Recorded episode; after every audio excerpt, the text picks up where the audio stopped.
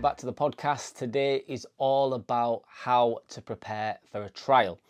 So, this might be academy trials, it might be your RTCs and the new version of RTCs that are coming out for the for the girls. It might be things like uh, the schoolboy tr- schoolboy trials and things like that, such as Leeds City Boys. But there's just a few things that we could talk about which might help prepare you as a player or your child, where you can talk to about some of the things to expect because we've just found in the last few weeks that the people that are going for trials are sometimes left a little bit surprised and a little bit shocked in some cases by the environment and what they walk into. I think they're expecting one thing and sometimes it turns into to quite a different thing that they weren't prepared for. So we'll have a little bit of a chat about that today. What we would say with this, particularly for our members, is talk to us if you need any help in this area. Talk to us about it beforehand, uh, and even if you're not a member and you just want some general advice on it, just you know pick up the phone or drop us an email. We'll be happy to help. So how we've sort of done it is split it into three: before the trial, during the trial, and then afterwards trials are different depending on what you're doing and who you who you go into. Some will be one off, so it'll be one off trials. Very much okay. You've passed this trial, you're moving on to the next one. That you'll see that a lot for things like the schoolboy trials, uh, a lot of the girls RTCs as well. You see that a lot. Sometimes you see it with boys academies. They might get a player in just for a session. That's changed slightly in the last few years, whereby now it's more of a a six week block or a half term block, whatever it might be, something like that. Um, maybe they go into a development centre and these pre academies now for a few weeks or a couple of months. They're assessed and then they go from there. So that's sometimes a little bit more of a longer, a longer trial. What we'd say before the trial, regardless, you know, that first session, whether it is a six week block or one off, is try not to put your player under too much pressure. If you're a player listening to this as well, try not to put yourself under too much pressure. See it as another training session. Okay, you just go in to play some football. If you start putting a bit more pressure on, then that's when you're going to have your player trying a little bit too hard or perhaps getting too nervous and not playing their game.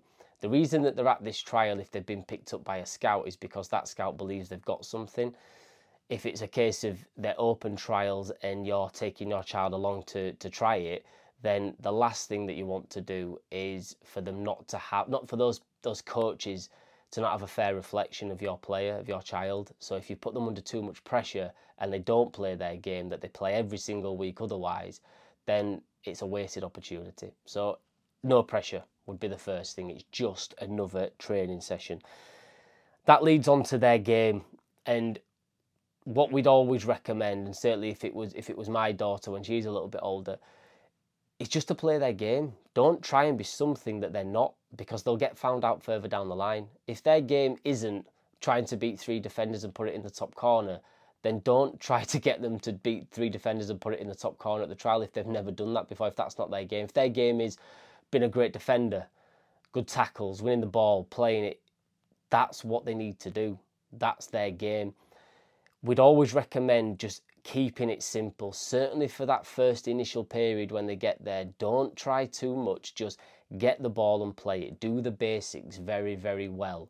Then once they're comfortable, that's when they can maybe start showing a little bit more about what you know what they're about essentially. So maybe they are a bit of a dribbler. Maybe after a you know a few touches just to get into it, they can then start getting on the ball and doing some of the dribbling bits or whatever it may be, showing their speed off, whatever. But I think certainly initially you just want them to settle into it. The last thing that you want is for them to have a few poor touches in those first five or ten minutes.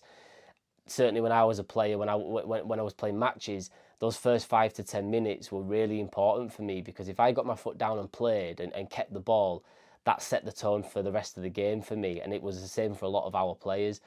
If I tried a bit too much, tried a few long passes, a couple of shots, whatever, and it didn't go according to plan and I gave the ball away, that's when I'd start trying a bit too hard and then my game would just plummet. The same is for trials.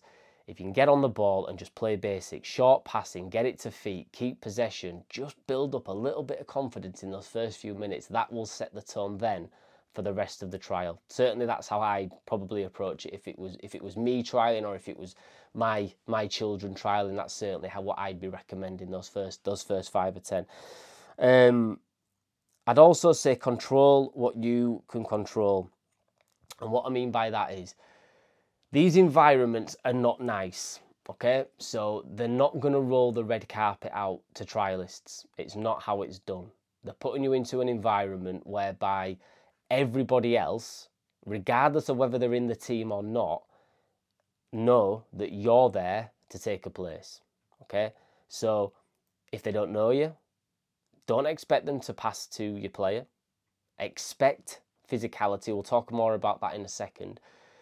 Your player is essentially going to have to earn the right to play and they're going to have to show what they can do with knowing the fact that they're probably not going to get a lot of the ball or certainly, you know, they, they may not get as, much, as many passes as they do at their grassroots team. At their grassroots team, they might be one of the better players, so therefore the ball will gravitate to them a little bit more. In these environments, everybody's there to impress, or some of the players are there already in the in the team, in the academy, whatever, and they know that that your player's there to take their place. So they may not receive the ball as much as they would like or as much as they're used to. So when we say control what you can control, what that means is, is certainly how much effort they put in, but then it's also looking at things like, okay, I'm not getting a lot of the ball, but what can I do to stand out off the ball?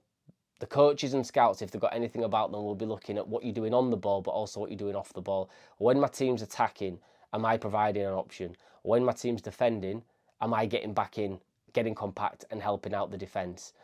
if I lose the ball, am I running back and am I trying to defend? Am I helping my teammates out? So control what you can control. And the other things that I'd add to that are things like leadership, communication. So you might not be seeing the ball, you might not be having the best of games, but you can always control your voice.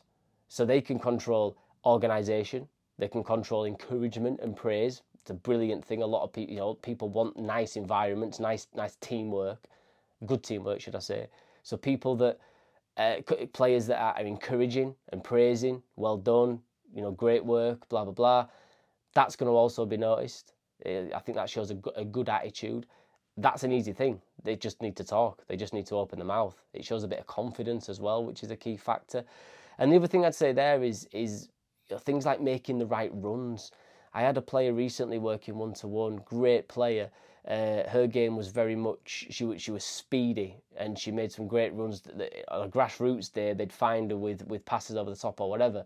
At trials, she might not get that ball as much because people are going to possibly hog it a little bit more. But I encouraged her to try and make those runs because if it's a good scout or a good coach who's watching, they should see her making those runs and they should know that when if she gets into the team playing with better players that will be passing to her because that's what they're going to be it's a different environment then they will they will find those runs. So if they see them see her making the runs but it's just a case of the player on the ball's hogged it or isn't good enough to find her they'll still be looking at that thinking but what she did off the ball was great. So control what you can control and basic things like that are your effort your voice the runs that you make easy stuff easy stuff regardless of anything else that's going on around you. Um, I, I mentioned it there about the passing thing, and I'll, I'll just talk a little bit more about that. The we hear it time and time again. Players go to these trials, whether it be the blocks or the one-offs. Every other parent that has, that has got a child at that session will have had conversations along the lines of, "You need to show what you can do." you know, the overzealous parents that we all know and we all sort of, you know, we talk about a lot on this podcast. That, it's not everyone. I'm not going to tarnish everybody with the same brush, but you're going to have a lot of parents that do tell their players to hog the ball, that do tell their players to try, you know, try and impress and try do things that they're possibly not used to doing before. And therefore, that's going to mean your player is going to see less of the ball generally. It doesn't always happen, but it can. And I think as long as your player or you listen to this as a player, as long as you're prepared for that, then you can deal with it. And then it comes down to your player earning the right. So are they going and winning the ball? Are they closing down and, and putting other other players on, under pressure to win the ball back? And then they've got the ball themselves. They're earning the right to play. are they are they making the right runs so it becomes an impossibility not to be passed because it's just the right thing for those players on the ball to do. But it, it I think if, if your player is is understanding of the fact that yeah they might not see the ball as much, that's going to help them get less infuriated and frustrated, which can then lead to a, a bad trial because their head's just going to be in another place. If they know that they're unlikely to get passed to as much, they can start dealing with that a little bit more. And that's that's down to you to how you you know how you sort of portray that to them. You don't want them to think that it's because they are they're not good enough. You just want them to understand that they're in a different environment. They're not in their own training session with their friends. These people don't know them. So they're going to have to go earn the right to play. Okay that comes back down to the effort thing and doing that stuff off the ball that they can control to get the ball themselves and play. Physicality. Um, this is this is one that I think does take parents back aback a little bit.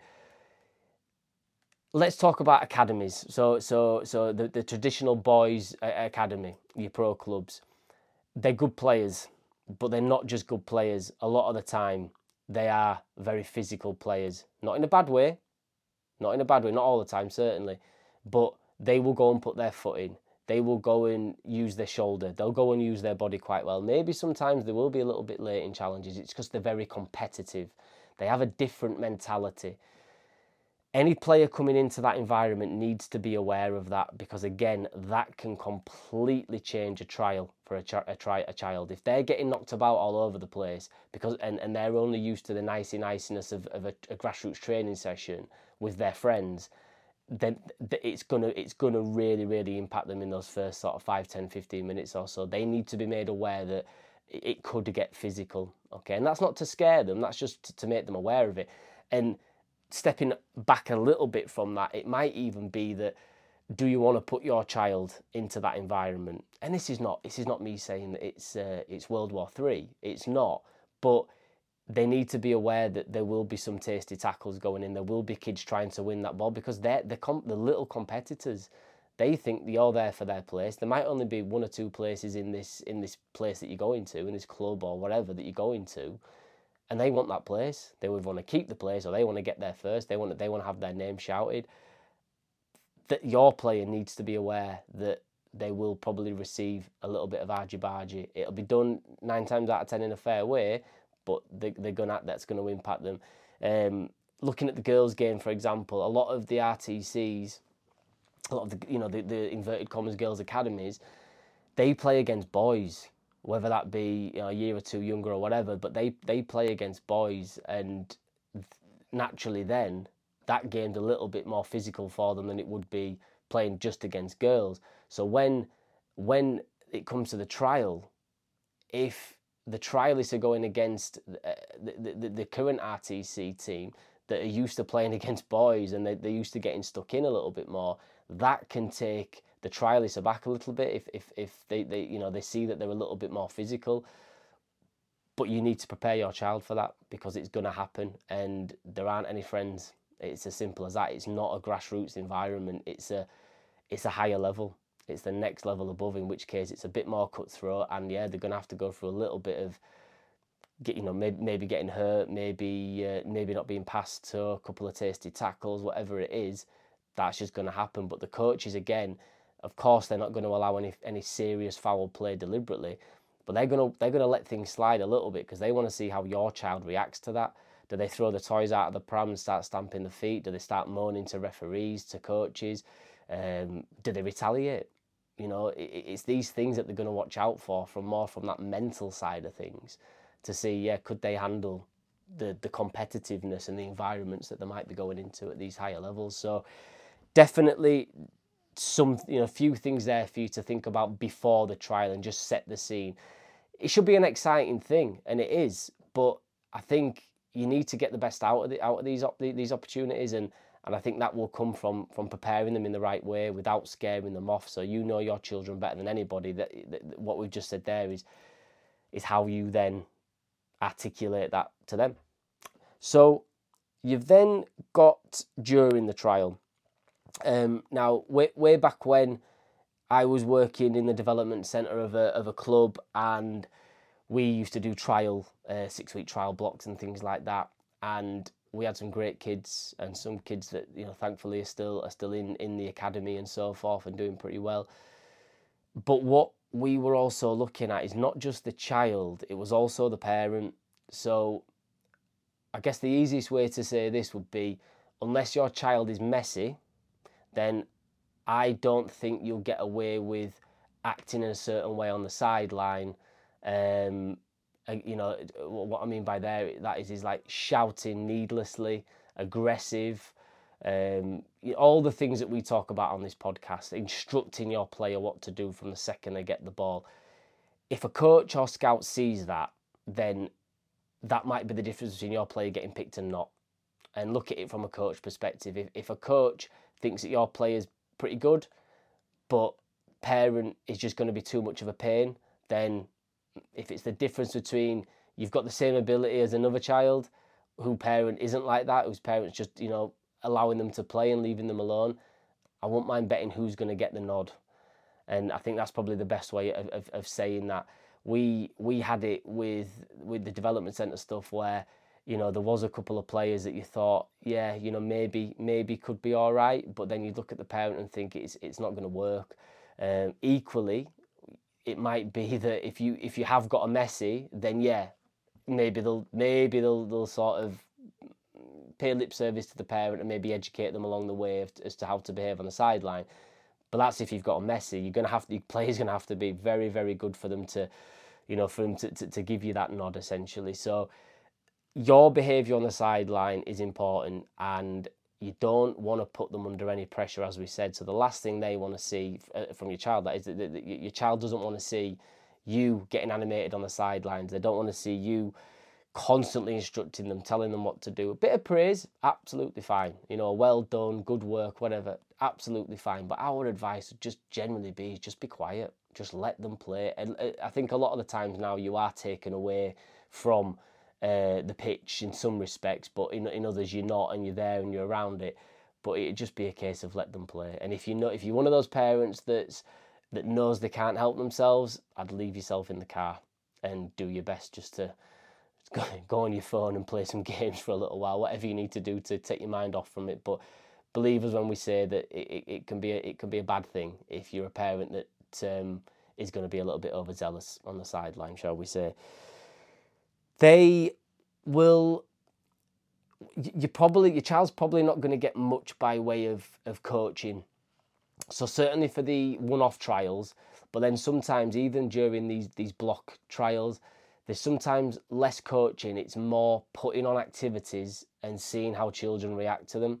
Um, it could be infuriating for parents because they, I think they come, come into these environments and believe that the child should be coached but sometimes it's just a case of the coach is putting on activities that are going to test different things and they want to see how the children react to it. So they might give them a few pointers here and there, but they want to understand their decision making. Do they get this? Do they understand what to do? Do they make the right decisions without me having to tell them? That's important. So don't be too disheartened if you don't get too much feedback. It's just Eh, sorry, too much coaching. Should I say it's it's just sometimes how it's done, particularly with the one-off trials. So at the time of recording now, we're in June. There's a lot of, of trials for the RTCs for the girls. These are one-off trials. You're not going to probably have any coaching points in those things. It's going to be a case of what positions do you play, off you go. So definitely definitely prepare yourself for that and don't be disappointed afterwards if you don't get much by way of coaching points and so forth. And leading on from that feedback it's unlikely you'll be given any specific feedback. There's a few years ago there were a few reasons that came out for that, and I think it is because you know I think in a nutshell, football's so subjective. Everybody's got an opinion on it. The coach's opinion of your child's performance on that day might differ very, very, very much from your opinion of their performance or your opinion of them generally. So I think it's just a case of a blanket thing whereby it's a thanks but no thanks, and you know, we'll, we'll be in touch. In some cases, they'll say, we'll come back out and watch your player over the course of a few weeks in grassroots and whatever, fine. Uh, and you might get one or two points, but just prepare yourself and your player for the fact that you might not get that. So, you know, that's that's just how it seems to be. And we've got you can like that or lump that essentially.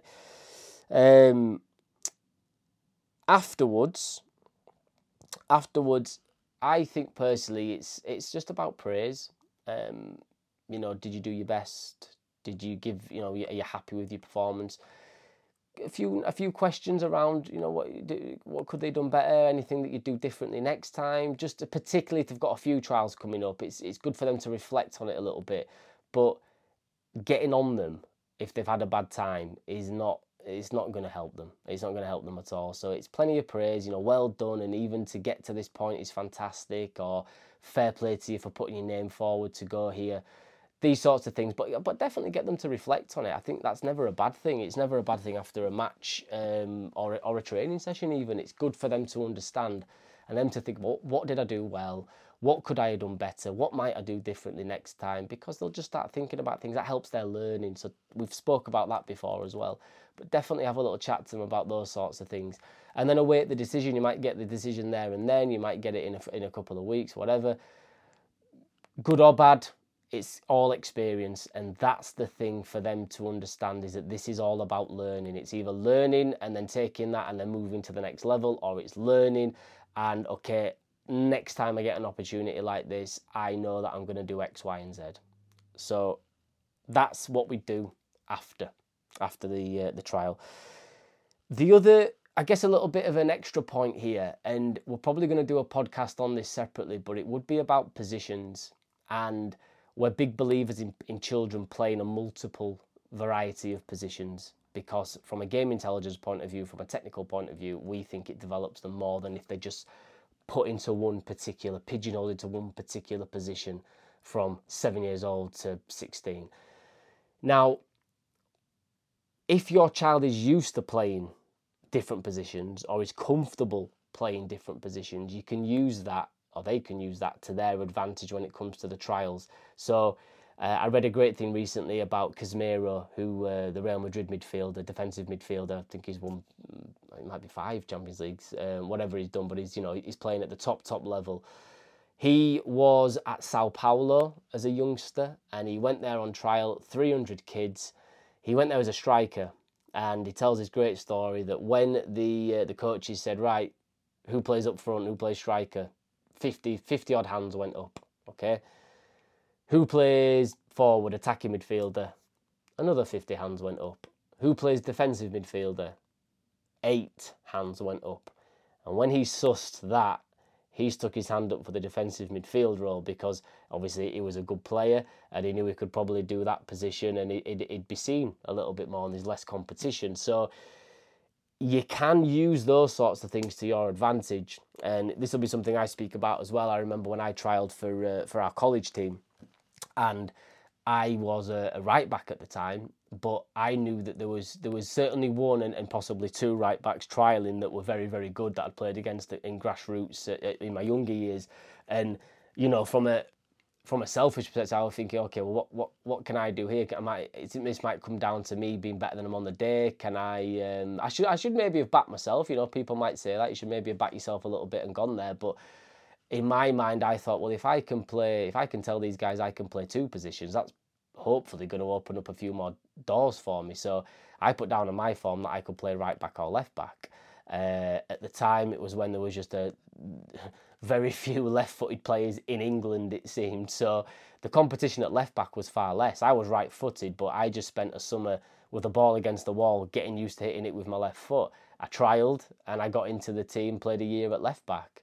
Uh, I then went went to my normal position after that, but it it opened up more opportunities for me. And so what I'm getting at with this is that if your player can play a, a multitude of positions, if their if their if their main position is maybe a striker, but they'd also be pretty good on the right wing, then maybe it's maybe put two positions down. If that's what the trial's about, if it is a trial where you know you put into positions, if it's a trial where they're just going for six weeks and they're put into different roles, fine. But if it's one of those where you've actually have to got to give them a position, then offering up a couple of options can be you know can be a way through and then they've got once they're in that team once they're in that squad that's when they that's when they can show what they can do in uh, in other positions as well so a bit of a caveat there but that's just a maybe a, a little tip a little uh, a little hack maybe but hope that all makes sense and as we always say and as I said at the start of the of the, of the podcast if you need any help in this certainly our members come and talk to us but it is it's just another training session it's it's a good opportunity. They should be taken seriously if you are going for a trial. That's what it's about.